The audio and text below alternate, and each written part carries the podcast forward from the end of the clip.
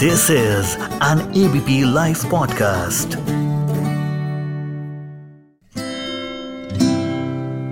Hello what's up कैसे हैं आप सब? मैं हूँ अर्शद और आप सुन रहे हैं रिवर्स गियर मौसम में बदलाव हो चुका है। हवा में अब ठंडक महसूस करी जा सकती है। अंधेरा जल्दी होने लगा है। साल का हैपनिंग टाइम भी शुरू हो गया है। हैपनिंग क्यों? क्योंकि इस वक्त फेस्टिवल्स आते हैं। तो एक सवाल के साथ आज के एपिसोड की शुरुआत करता हूँ। वो जो दशहरे वाले मेले थे, जहाँ रावण को दशहरे वाले दिन जलाया जाता था, कब गए हो आखिरी बार आप उसमें? हम्म? याद है? कोई बात नहीं। मैं आज सब कुछ याद दिलवा दूँगा। रिवर्स गियर की यही तो खासियत है दोस्त, आपकी यादें ताज़ा रखता है। बस अब ये मत कहना कि यार एक्स की भी यादें ताज़ा करवा दो। वो दस दिनों का मेला साल में एक बार लगता था। लेकिन साल भर की खुशी दे जाता था। पहली बात तो हमें अकेले जाने नहीं दिया जाता था। भीड़ कुछ इस कदर होती थी कि आपके खो जाने की पूरी गारंटी थी।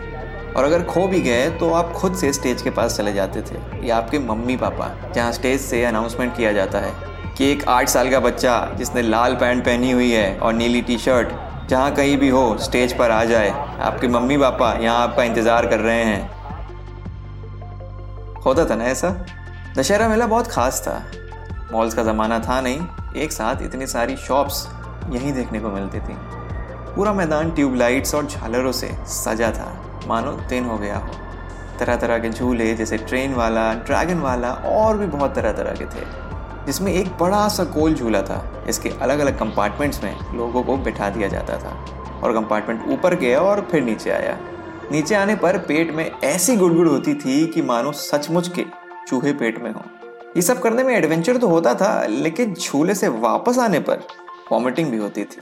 वो शूटिंग वाला गेम जिसमें एयर गन से छोटे छोटे बैलून्स को फोड़ना रहता था। और निशाना सही लगा तो एक और चांस मिल जाता है। वो तीर कमान की दुकान से जहाँ तीर कमान लेकर हम अपने आप को एक योद्धा से कम नहीं समझते थे।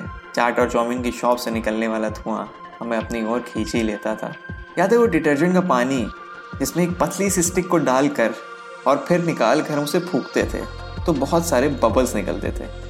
मेले से हम छर्रे वाली पिस्टल लेकर आते थे।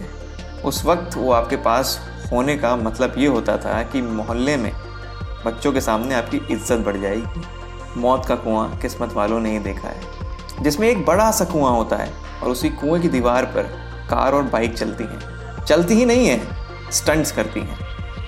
एक मैजिक शो अपने जादू के पिटारे के साथ कहीं कोने में मौजूद होता है। जो ऑडियंस में से किसी को बुलाकर वो हवा में उड़ा देता है और बहुत ही रैंडम जादू करता है। उन रंग बिरंगे बैलून्स में भरी हुई हवा हमारे मन की तरह साफ़ थी। वो बड़ा सा झूला जिसके एक तरफ़ से बच्चे चढ़ते थे और दूसरी तरफ़ से उछलते कूदते नीचे आ जाते थे। इसमें अक्सर चोट लगने का डर रहता था। दशहरे वाले दिन दस सरों वाले रावण के पुतले को जलाया जाता था। सब जगह रावण बहुत देर में जलाया जाता था और अगले दिन स्कूल जाना होता था तो हमें पापा घर ले आते थे। तब ऐसी चीज़ों को हम इंजॉय करते थे और अब हम ऐसी चीज़ों की स्टोरीज बनाते हैं, ताकि फटाफट से सारे दोस्त देख लें कि आप कहाँ हैं और क्या कर रहे हैं। वो भी दिन थे, ये भी दिन है। बहुत से लोगों को लगता है कि उन मेलों में खरीदे हुए खिलौने आज के लेटेस्ट मोबाइल्स या गैजेट से कई गुना ज़्यादा अच्छे थे। लेकिन वक्त के साथ बदलना पड़ता है। तो आप सभी को एडवांस में हैप्पी दशहरा। घर पे रहिए सेफ़ रहिए।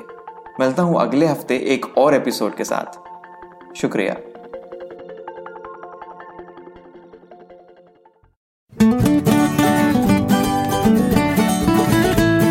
This is an ABP Life podcast.